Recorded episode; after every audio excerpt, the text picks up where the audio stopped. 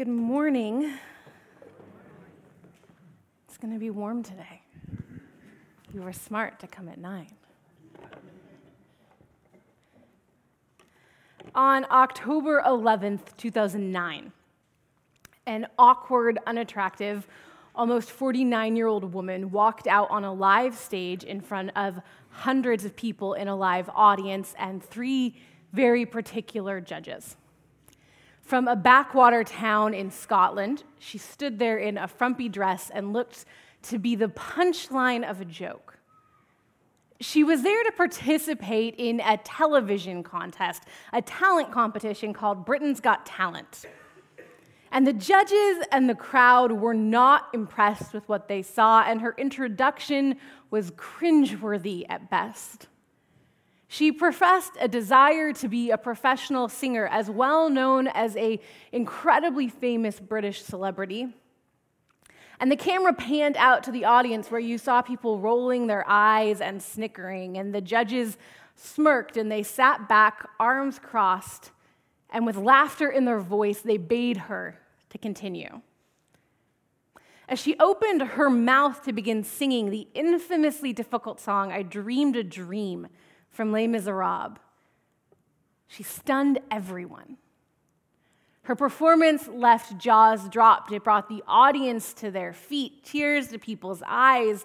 Susan Boyle would go on to win the whole competition with what one of the judges said was the most surprising performance he had ever seen. As the old adage goes, looks can be deceiving.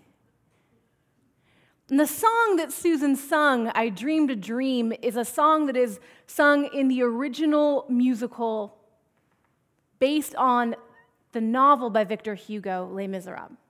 It is a song sung by Fantine, a girl introduced to us in the book as a naive and yet beautiful young woman.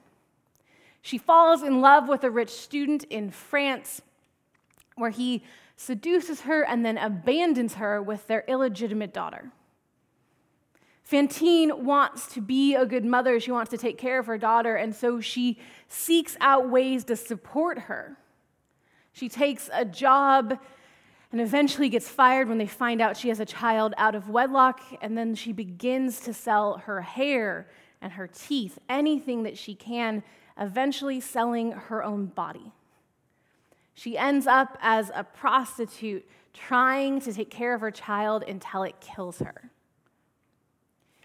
The subsequent musical and film adaptations, along with the original novel, are an example of one after another of people whose appearances are deceiving.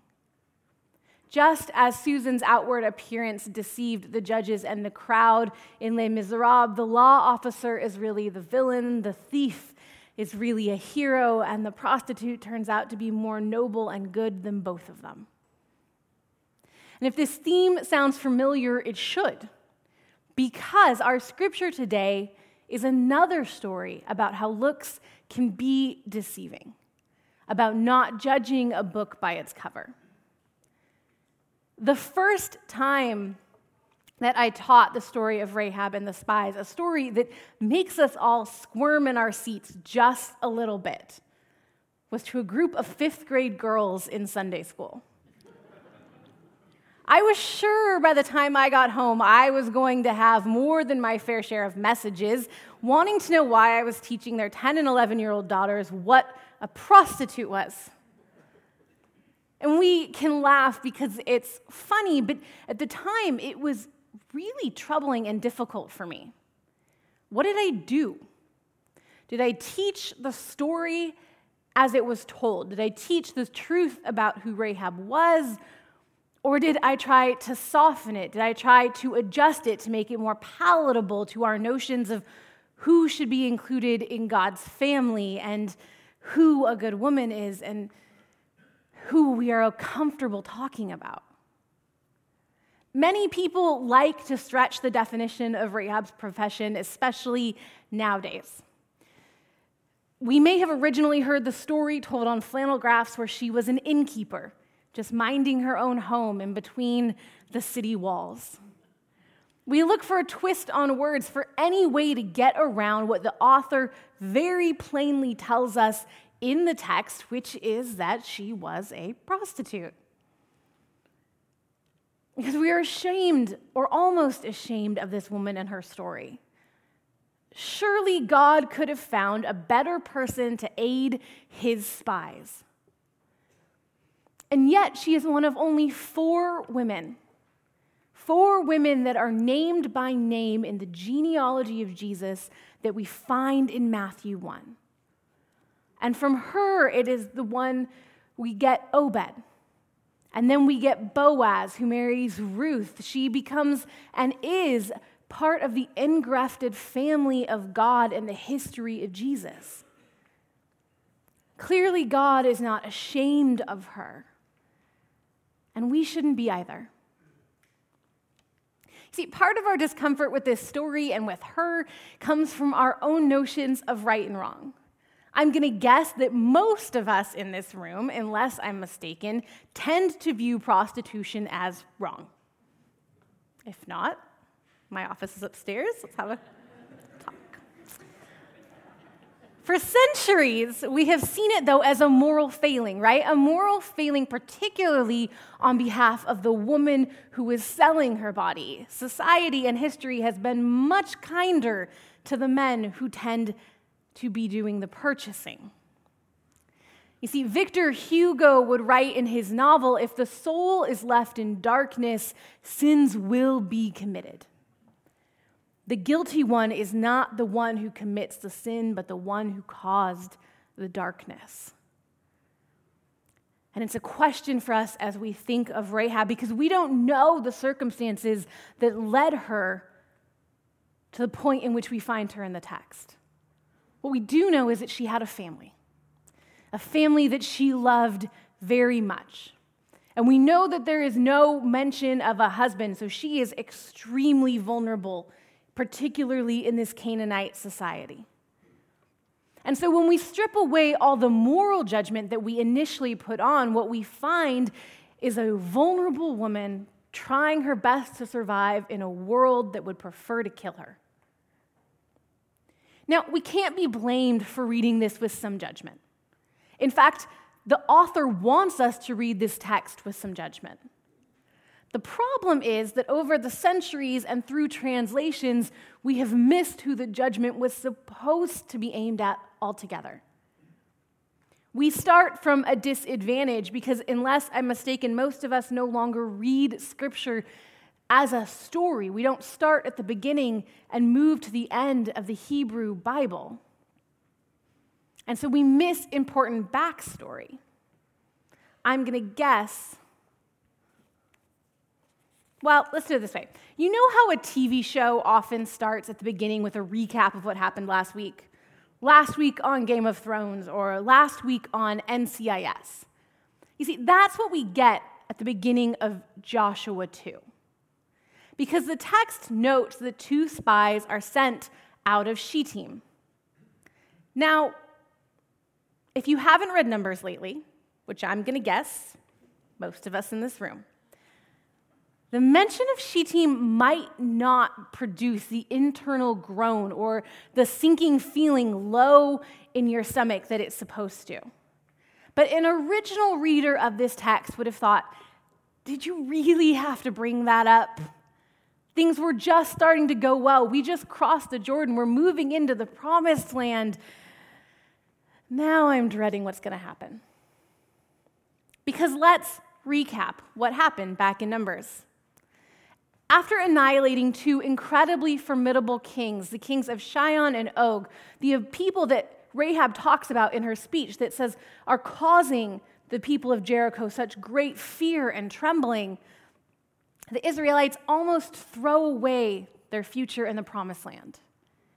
The author of Number tells us that while staying in Shittim, the Israelite men began to indulge in sexual immorality with the Moabite women. They began to worship idols and participate in sacrifices. And the flagrant insults to God's honor and, and the rebellion that happened against his commands in this moment should have made God's people tremble, but it didn't. And so, during in Numbers, we find God's anger burning against the Israelites with such force that he nearly puts an end to them in his zeal. So, when Shittim gets mentioned, just as the action of the book of Joshua is beginning, we might be fighting the urge to cover our faces and say, I can't watch. The author, the author starts by mentioning this town, and before a single verse is complete, the spies are in Rahab's house. See the irony? The spies that were sent out from the camp end up in a prostitute's home in one sentence. No mention of completing the task that they were sent to do. The text does not say that they spied on anyone or acquired any information. It does tell us that people knew they were there, which makes me wonder how good of spies they really were. Not only do we miss the backstory when we read these texts, but one of the biggest downsides to reading a story that's been translated is that we miss out on the subtleties of language. We miss out on the, the wink, wink, nudge, nudge type of verbal cues that make for a great story when we read it in our native tongue. In her book, Vindicating the Vixens, Dr. Dr. Sandra Glahn notes that Joshua chapter 2 is rife with doublespeak that we miss. It seems to be a perfectly PG meaning on the surface. And yet, right below, you find a great deal of innuendo and humor that is meant to cause you to think about who and what is being judged here. In his excellent work, Faith of the Outsider, Frank Anthony Spina enumerates on the author's word choices here and on the double meanings that they would have had to the people reading this text. First, the spies lodge in Rahab's house. The word lodge can be used in both a sexual and a non sexual manner in Hebrew, something like the difference between sleeping with a teddy bear and sleeping with your boss. Same words, big difference. He goes on to say that when the king's men arrive, the writer uses the verb for enter. Where are the men who entered here? And the preposition unto, the men who came unto you. Again, the double meaning is in play. In fact, more blatantly than before. In fact, Rahab's own name functions a lot like the word broad does in English. It indicates perhaps a slang term for a woman of questionable reputation. The text doesn't explicitly charge the spies with the same kind of sexual immorality that their comrades committed all those years ago in Shittim, but they want us to think that it's at least a possibility. Because we're meant to see the author making a point. On a holy mission, there seems to be a lot of very unholy things going on. And this is where we get the reminder, so much like the judges on Britain's Got Talent, not to judge a book by its cover. Because in all this body language and all these jokes and all the ribbing and the innuendo, someone sees the spies, and messengers are sent to Rahab's house to get them. And this is where we're supposed to be afraid. If we were watching an episode on TV, this is where the music would get low and ominous, and we should be concerned because all of a sudden, the two spies that are there to do the work of God to come into the promised land, their life hangs in the balance in the hands of a prostitute in Canaan. A woman of dubious reputation who stands to gain everything from turning them over and nothing from keeping them hidden. They are her enemy. They have come to Jericho to spy on the city because their mission is to destroy it and to wipe out everyone who lives there. She obviously needs the money, and having the king owe you a favor is a great ace to have up your sleeve. As the prostitute in the story, we expect her to have no moral righteousness. But rather than sell out our incompetent spy friends, she flips the script. She hides the men. She lies to the messengers who came to arrest them, sending them on a fool's errand, chasing shadows. And she begins what I like to think of as her I dreamed a dream moment. Because as she turns to the spies, what flows from her mouth is a thing of beauty and reverence. She announces knowledge of Yahweh and of his plans. She speaks of her fear and her wisdom in that. And she refers to God by a title, this title The Lord your God is God in heaven above and on earth below. She's one of only three people in all of Scripture to use this particular title for God, the others being Moses and Solomon. Not very bad company to keep. And what is even more admirable and overlooked is that she did all of this without being asked and with nothing promised in return. It's not until after she has saved the men's lives that she brings them her petition and she asks them to just spare her family in the coming attack. A plea to be remembered as one who chose to be faithful to Yahweh. And in response to her plea, the spies tell her, We won't be responsible for this pledge you've made us swear unless, when we come into your land, you tie this red woven cord in the window through which you've lowered us. Now gather your family, your father, your mother, your brothers, your sisters into the house with you. Whoever goes outside your doors into the street will only have themselves to blame for their death. Not the nicest promise. But does this ring any bells? Do you think I've heard something like this before? You have. In fact, it perhaps reminds us of something that the Israelites themselves were told some 40 odd years ago in Egypt. When God came to Moses and he told him to tell his people to put the red blood of the lamb on their doorpost, to gather their families inside and wait because death was going to pass through the land. In the same way, the red rope serves as a symbol of a Passover for Rahab and her family that will protect them from death and indicate their belonging in the family of God. Now, we don't get the end of her story in this chapter. In fact, again, like a TV show, we'd get a little next week on dot, dot, dot. And we'd have to wait until episode seven, episode six, episode seven, to get the end of her story, where we find out that in fact, she and her family are saved from the walls of Jericho before they fall. And they're rescued, in fact, by the same spies that she saved. They are brought into the Israelite family, and we find out that the family lives with the people of God to this day. In our little epilogue, we get a note that she got married at some point and had children. Children who would become just as much a part of the story of Israel as she would.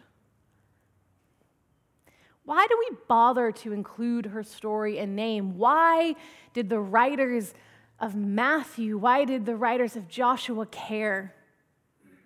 Because she is a reminder for all of us. She is a beacon that the family of God was never about exclusivity or ethnicity. The family of God always has and always will be made up of those who choose God above all else, above country, above friends, above fear, above their very life. And she serves as a reminder that the people of God are not perfect or pristine or faultless. That we are inept spies and bawdy house owners, and we are warriors, and we are leaders, and we are brave, and we are cowards. It's a reminder that each of us plays a part in God's plan that is so much bigger than we could possibly imagine. Who would have ever imagined a Canaanite prostitute would ever have been part of the family of Jesus. In Rahab, we see the best and the worst of ourselves, and we can see how God will use all of us, even the parts we are the most ashamed of, for His glory. And we are reminded to never judge a book by a cover, even our own book. The story of Rahab is not a story about a prostitute and her redemption. It's a story of how God's family was formed one person at a time through love and sacrifice and his incredible imagination and grace. You and I have that same invitation and that same grace.